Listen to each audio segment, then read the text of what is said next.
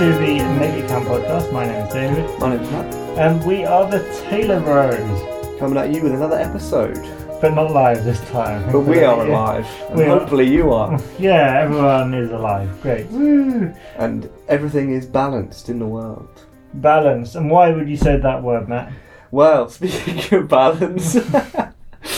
There's often a push for work-life balance, mm. but a article I read recently and some stuff you uh, read and looked into says that actually this push for work-life balance is fatally flawed. Mm-hmm. It's the wrong pursuit entirely. So yeah, I think the title of it was that, you know, there's a hundred-page report based on a survey of five thousand people and Fortune... Fortune dot com. Something or other. .com probably. We'll put the link in the They chat. Referenced it. I couldn't read it because it was behind a paywall for me, but Matt could I read could. it. I could. I don't know why. So maybe great. You will be able to read it. Maybe it won't. Maybe, maybe you'll pay for Fortune it. Fortune will favour you. Yes. But the the sort of headline was... The headline was, the pursuit of work-life balance is fatally flawed according to a hundred-page report on this survey. It's all about the power of choice. So what do you what do you think that means? If you could give the executive summary in two or three lines. Well, the executive summary in two or three lines, thanks for the preparation. Yeah. I'm glad that you gave me yeah, that give me, really give us the bullet that. points, yeah. yeah come, this is why I say come at you so live, because this is that? how it feels like to me. Did you enjoy that summary? That was a nice two or three lines, wasn't it? Basically what they were saying is, even up to four years after the pandemic started, lots of people working from home, there has been a push back to let's get back to the office, and, or maybe a flexible but let's mandate some days in. And what they were saying is organisations or workers where organisations are mandating any of that aspect, workers are, are less uh, enjoy that less uh, and, and are more likely to lead to absenteeism, absenteeism and even I think there was a, a new word I'd never heard of, presenteeism, which is where you're showing up but you're really unproductive. And effectively what they're saying is you, you get the worst of both worlds. So you don't get the kind of efficiencies of everybody's just in the office all the time. You don't get the freedom and the flexibility of truly getting to choose. It's you get the worst of both worlds. Uh, and people's, because of those mandates, people's well-being, because they their uh, what's it called autonomy uh-huh. autonomy is taken away from them. And so they were saying a lot of experts are are moving towards this idea of actually you're better off truly giving freedom to people and and that allowing them to either work from home or from the office or a mix as they want, and maybe incentivising things, but not mandating things. Mm.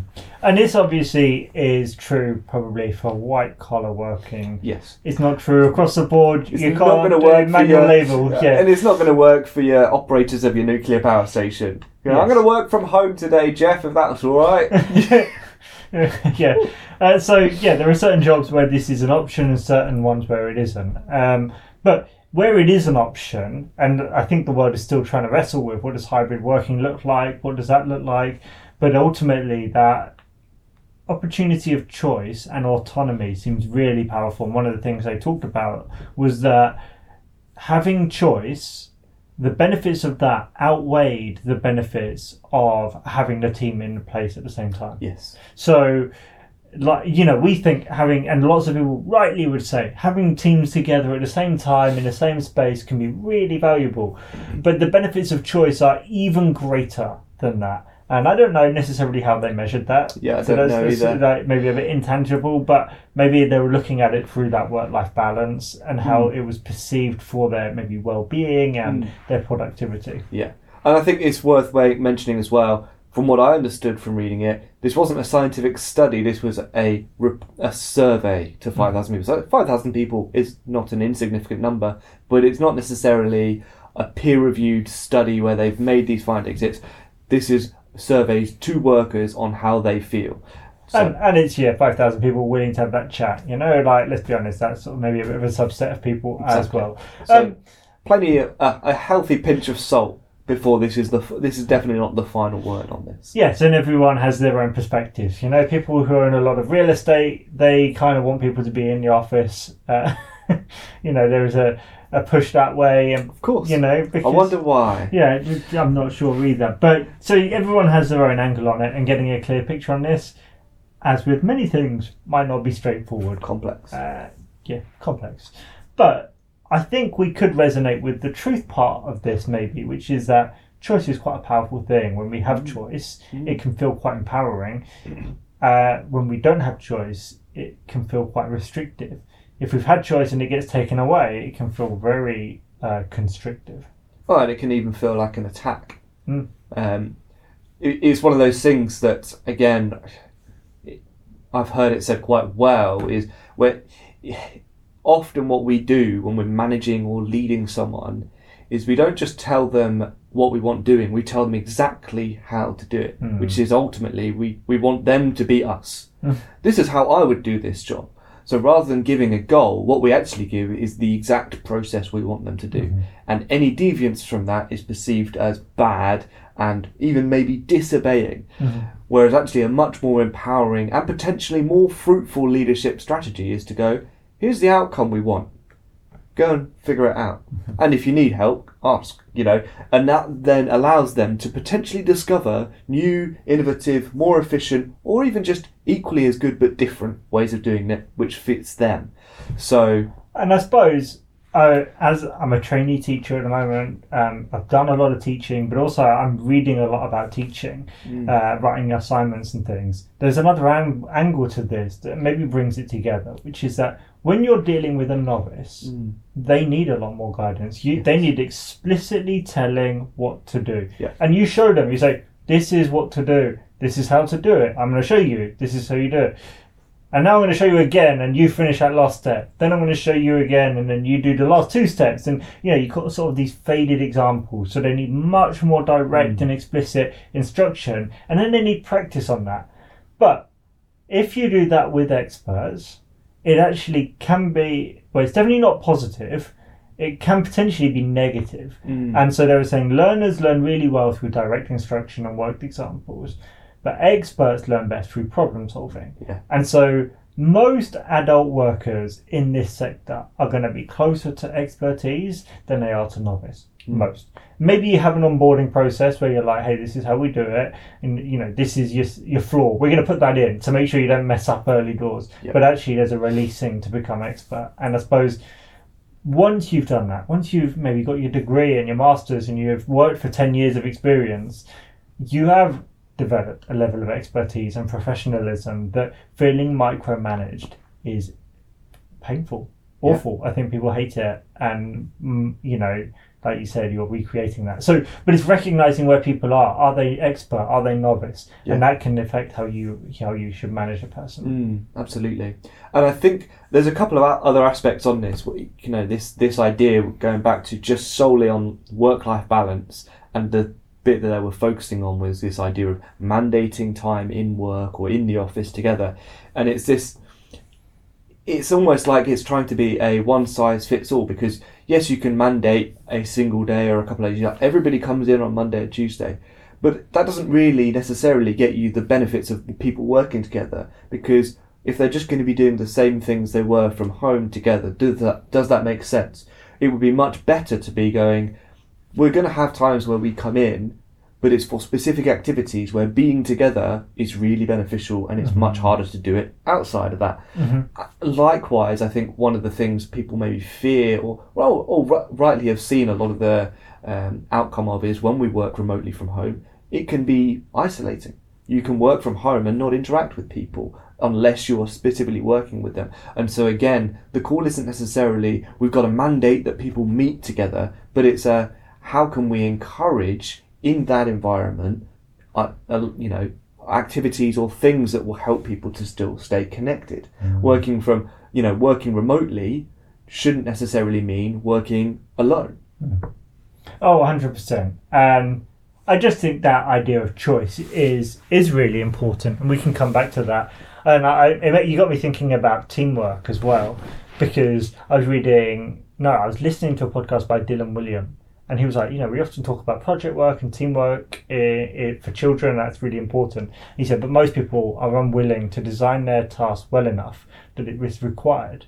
And he said, ultimately, you have to give a task that is impossible for one person to do. Hmm. So the first thing, it has to be too big for one person to be to, to do it. Um, and then he said, you actually, the consequences have to be group. Right. Right. Yes. So it's something like, hey, you know, you're going to do this group task, and at the end, you're all going to do a test, and the group gets the mark of the lowest person. Wow. Because yeah. that forces the whole group to work together. Yes, you can't it's, just go, I'll just do all the work and then stick their names on the report. Yeah, which so you, you know you have to bring the top people in to help the like other people, and the other people, everyone has to then be a part. Wow. And it forces you to work together. So yeah, that feels really tough, but ultimately if you don't do that, you don't get the benefits of teamwork for yes. for students. Yes. And you you know we talk about this in the workplace, and you think, yeah, how many of the projects really do we design well enough? Oh, you know, are we having that meeting because we need the whole team there or not? You know, and is it big enough to need that? Or actually, is it just we, you know, lots of people say, this would be better if I did this on my own. Mm. yeah. And and sometimes that might be a reality. Maybe the project isn't big enough, or maybe um, there are other things at play. Absolutely. That's a fascinating idea. I think the the last the last part of this article that really resonated, that in the sense of I was a new way of thinking about it for me, but it was one of those ideas that was simple and, oh yeah, of course. They said, we know that well-being is a holistic thing. It's, it's you can't separate out one part of your health from another or your well-being from another. Mm. And we've talked about kind of mental health as, you know, as a part of your overall well-being. And we talk a lot about the mental health, but if your physical well-being and relational well-being is not well, mm. that's it's it's isolated.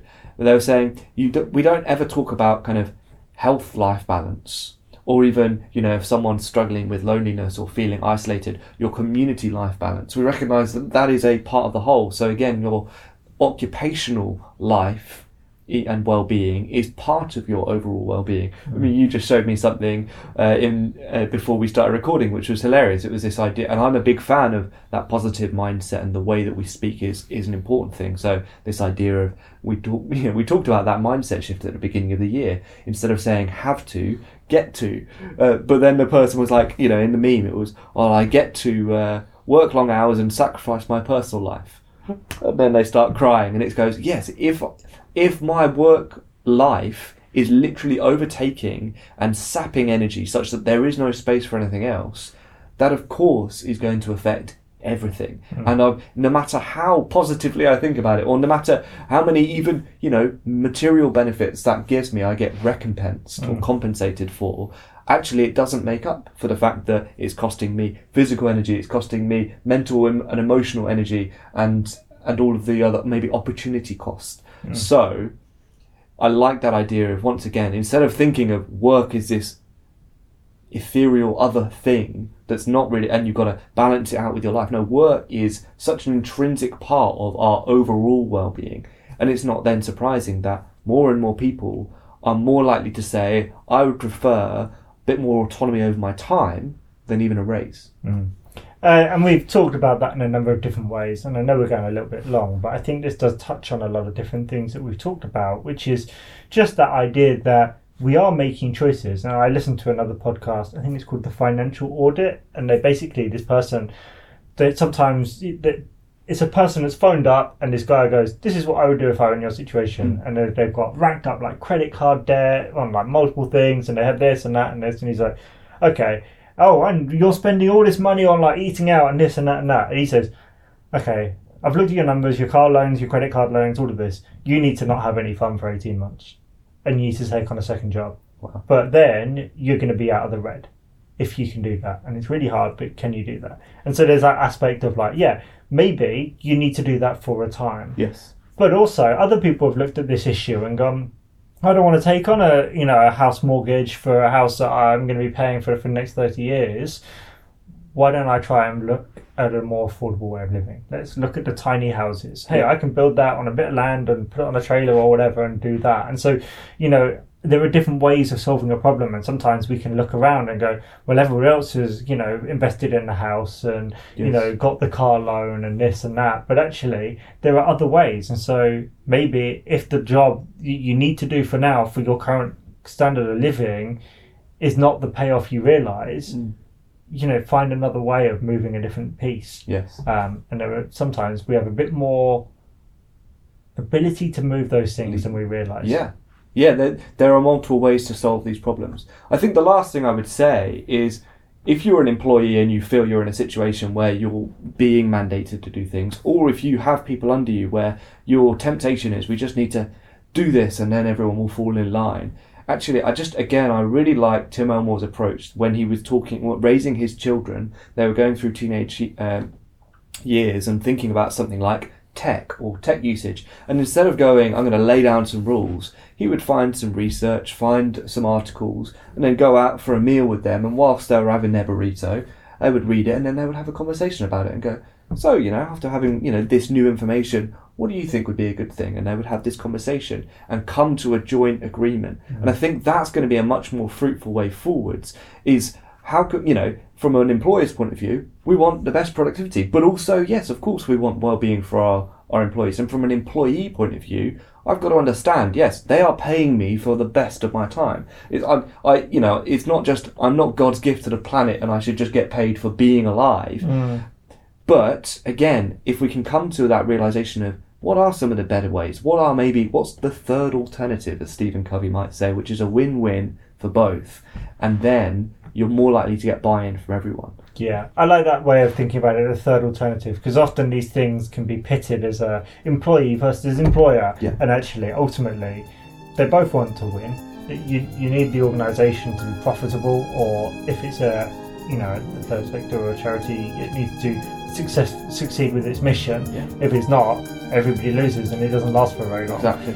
Um, right, that's enough for today's episode. We've really appreciated this. I hope you've taken out a few Um, things that were useful or thoughtful for you today. Um, we'll see you in the next episode.